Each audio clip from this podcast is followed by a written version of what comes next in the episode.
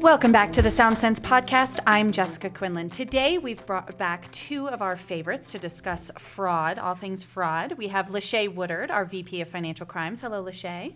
Hello. And Lisa Zerker, our Manager of Financial Crimes. Hi, Lisa. Hello, good morning. Thank you. All right, so cast number two, we're just going to dive right in. Lisa, what are some of the latest scams and fraud that people should be aware of? So, spoofing and smishing and phishing are, you know, unfortunately seems like they're here to stay. We haven't seen much change with that, but you know what's happening is is fraudsters will spoof an email or a phone call. Members think that someone's calling from Ent, or they get an email from Ent, they click a link, the link takes them to a spoofed Ent website. It looks exactly like our our main page. They put in an, all their online banking information. Now the fraudsters have that. They go in, they change email addresses, they change phone numbers, they set up ACHs, they set up bill pay. Unfortunately, we've seen um, a lot of bill pay fraud within the last month or so with these account takeovers. So, you know, we always stress really do not click links. You know, if you have any hesitation, just give us a call through our 800 number so we can determine whether or not we actually did send you a text message about debit card charges or an email or phone call. One of the most interesting things that's happened in the last couple months is we've had fraudsters reach out to our members from a spoofed phone number asking if they have certain charges on their debit card, which the fraudsters most likely know that the members did not. So the members are saying, no, I didn't. Um, and they said, well, we know who has your card information. They give them a, a name and they say, we're going to come and we're going to pick up your debit card. Put the debit card in the mailbox with your PIN number. We are going to pick that up and we are going to give it to the authorities. And usually the name that they give them is actually someone that's wanted and possibly in another state. So you can Google. And, Yes, so you can Google, up. it looks legitimate. Mm. And so we had, unfortunately, had a couple members fall for this where they gave out their debit card and their PIN number. They came, picked it up, and then, of course, had a field day. Mm. So Ent will never come pick up a debit card or ask for any of that personal information, PIN numbers, you know, login information, password, nothing. We will never ask for any of that or pick it up. And so another one though that we've seen too are inheritance scams. So these are getting pretty good. We had a member convinced that he was getting eighty-four million dollars oh. as an Oh. inheritance from a- Casually. from a third cousin that he talked to two years ago. But the interesting thing was these fraudsters spoofed an actual board member with the City of Commerce in Canada, one of the provinces in Canada. And so he believed he was working with her, that they were going to be getting this money through Canada because that's where his cousin was. And when I called her, she said the first thing she said was, "Let me, let me guess, you're calling about an inheritance." And I said, "Wow, you're a mind reader." And she said, "Nope." She said, "I've been dealing with this for two years now. Unfortunately, they've got my name and number. I'm not an attorney. I don't do inheritances. I don't do anything like that. It's it's a scam." And when I let the member know that he he was not convinced. He thought for sure he was getting 84 million and he just needed to t- send 220,000 to pay for the taxes. So, eventually we were able to talk him Talk him down down. a little bit and let him know we weren't going to be sending the money, but he ended up closing his account ultimately because he wanted to go to another bank that was going to allow him to get the 84 million dollars. So, out of curiosity, I know you're both in crimes, but if you get an inheritance, don't they just take the taxes out of the inheritance? Okay, just Yes. confirming Or you get the money in case then- this ever then happens. you claim it on your taxes when you file taxes because you'll get some kind of tax form from from the, the the company that sends you the money. Yeah. All right. You And- can rest assured Uncle Sam will get his bite Right. before you get your Yeah. bite. They're not going to let that slide, especially on $84 million. My goodness. So, Lachey, are there any evolving trends or emerging threats in the world of scams that people should be aware of that are coming in the future? Definitely. I think we've all heard of artificial intelligence where mm-hmm. they're able to mimic someone's voice. You know, in a fraud world, that's not a great thing. We don't want someone to be able to get our member's voice and pretend to call us. Mm-hmm. There are companies that currently do the voice authentication that would throw a wrench in that. Mm. Another concern would be as far as our members, with everybody posting on social media these videos and things like that, they can capture that person's voice and then call the parent and say, Hi, mom, I'm in jail in Mexico. I need you to send this money. Because now they've been able to capture your voice. Your parents, the things that they would go on is, Did it sound like them? Well, of course it will. So that's something people have to be mindful of. We've had cases where they'll get the, call it the grandparent uh, scam, where they call a grandparent asking for help, saying, Don't tell my parents, but I need your help. I need you to send money. The best way to get around that is to ask something that only your grandchild would know. You know, did you contact your brother? Did you contact your sister? Did you contact your mother? Chances are they may not know the family dynamics Right. in order to be able to answer correctly. But it would be a scary thought when that's your child calling and they sound scared and you recognize the voice. Yeah, absolutely. That's terrifying, actually. And I certainly know I would easily fall for something like that, hearing the voice rather than, hi, this is Bob from X and X company, etc. Woof. Mm-hmm. Well, good to know to look out for that. So, Lisa, how can individuals report scams and frauds, and what steps should they take if they have fallen victim, if they know that that they've just lost their They've money? lost their money, given their information out, yeah.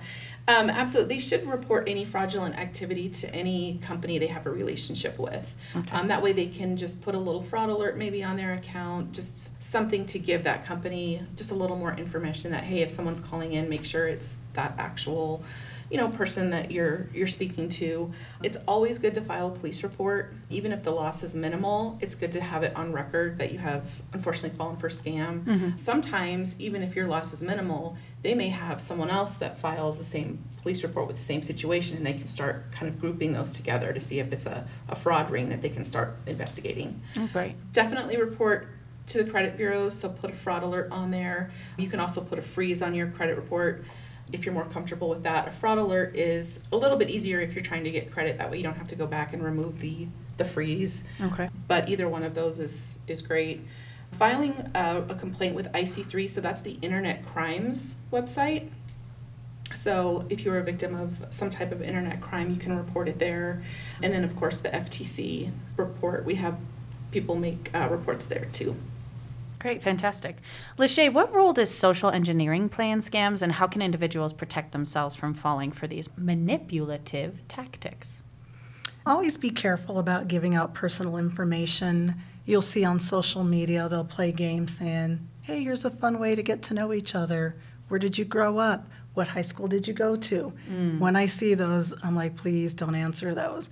That's a great way for someone to find out enough information about you. Be extra cautious of someone contacting you randomly asking for help. I, I knew you in high school. I'm about ready to have this horrible thing happen. Can you help me out? Just be cautious of that. Always be careful who you meet online or in person. If for any reason they need money right after you begin a relationship, that's a red flag. You meet them online, it's a dating app, and immediately their car broke down, they need rent, or they might need you to give them money in order to get money, so they assure you you're going to get your money back. That's a big red flag. Fraudsters are also known to be threatening and they make an issue seem urgent in order to get the funds. Mm-hmm. They might say, Well, you have to do this or this is going to happen. If you don't send this money, I'm going to do this to you. Mm-hmm. That's a red flag as well. Always watch for lottery and inheritance scams. As Lisa mentioned earlier, you don't pay your taxes in advance, and it's rare to win a lottery that you never participated in. Mm-hmm. Sometimes we'll hear that someone won the lottery in Canada. Were you in Canada? Did you play the lottery in Canada? Right. Chances are you probably aren't going to win something you didn't participate in. Fraudsters will look up the name of a real person in, in order to get you to believe their story.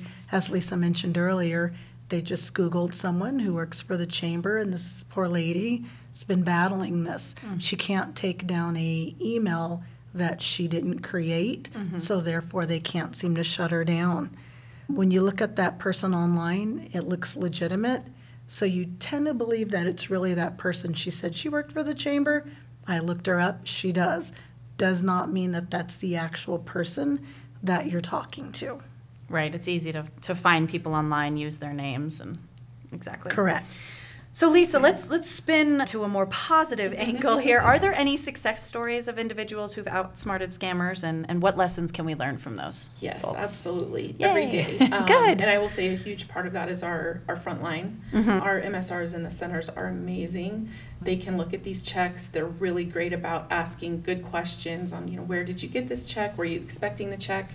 And a lot of times we have really great stops. Every day we have great stops. You know, sometimes members will come in and say, I sold a car online. They're asking me to send them $3,000 more to pay for shipping. Is this right? And we can usually tell them, no, this is, this is not a good check. You know, unfortunately, it's a scam. And so I think people are becoming more suspicious of checks that they're getting in the mail. Sometimes they will get something they weren't expecting, so they'll come in and say, is this legitimate or not? So they are getting uh, good at asking more questions and, and bringing those in before they just mobily deposit it and then be on mm-hmm. their way. Good. I love that. I love that so much. Mm-hmm. Lachey, how can we educate the next generation to be more scam aware and resilient to fraud activities? The first thing to remember for anybody, if it seems too good to be true, it's generally too good to be mm-hmm. true. If it seems too easy to make lots of money, that's a red flag. You know, someone's hiring you to be a personal assistant and you're going to make, you know, $500 an hour. That's that's that's Probably a, not happening. Correct. Otherwise, we'd all want to. Right, we'd all be doing that. I know. um, the main education point is to not click on any links from emails and text messages. Someone sends you a text and says, "Did you do this?" I never click on that, even if it's a number known to you. Does not mean that that can't be a spoofed number. Always trace it back to the source. Your insurance company sends you something. Call your insurance company saying, I got a text from you. Does this seem legit? Mm-hmm. Chances are it's not. Never give out your debit card to anyone if they ask for it over the phone. If your institution is reaching out to you, I don't need to ask you what your debit card number is. I know your debit card number because I work here and that's what I'm calling you about. Right. So that's a big red flag. The thing to remember from an organization point of view, mm-hmm. We don't know your PIN number on your debit card. We don't have access to know your PIN number on your debit card. We do not have your online banking password. Mm. So those are things you should never give to someone who calls.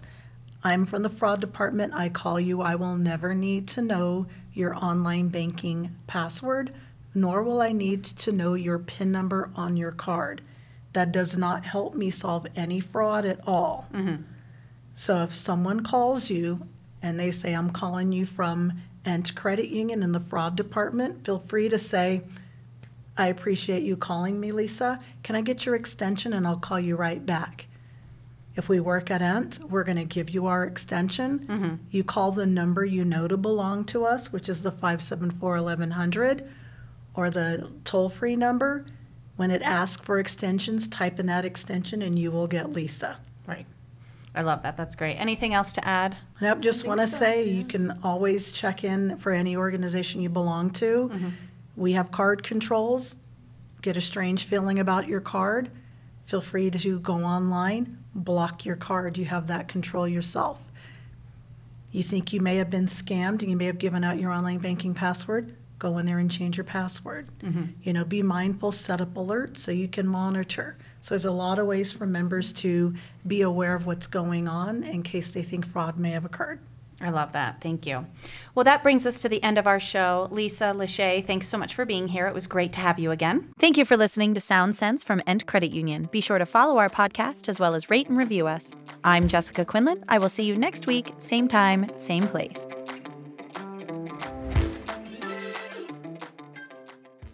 The information presented in this episode is intended to be used for informational purposes only and should not be considered advice. Consult a financial, tax, or legal professional to see if the information provided in this episode is suitable for your situation. Information stated is current as of the time of recording and may be subject to change in the future. Third party products and services mentioned in the podcast are done so for informational purposes only and should not be considered endorsements or affiliations unless stated otherwise. Any opinions of guests or third parties on the podcast are strictly their own and do not represent Ent Credit Union. Ent Credit Union is insured by the NCUA and is an equal housing opportunity lender. Visit ent.com for more information.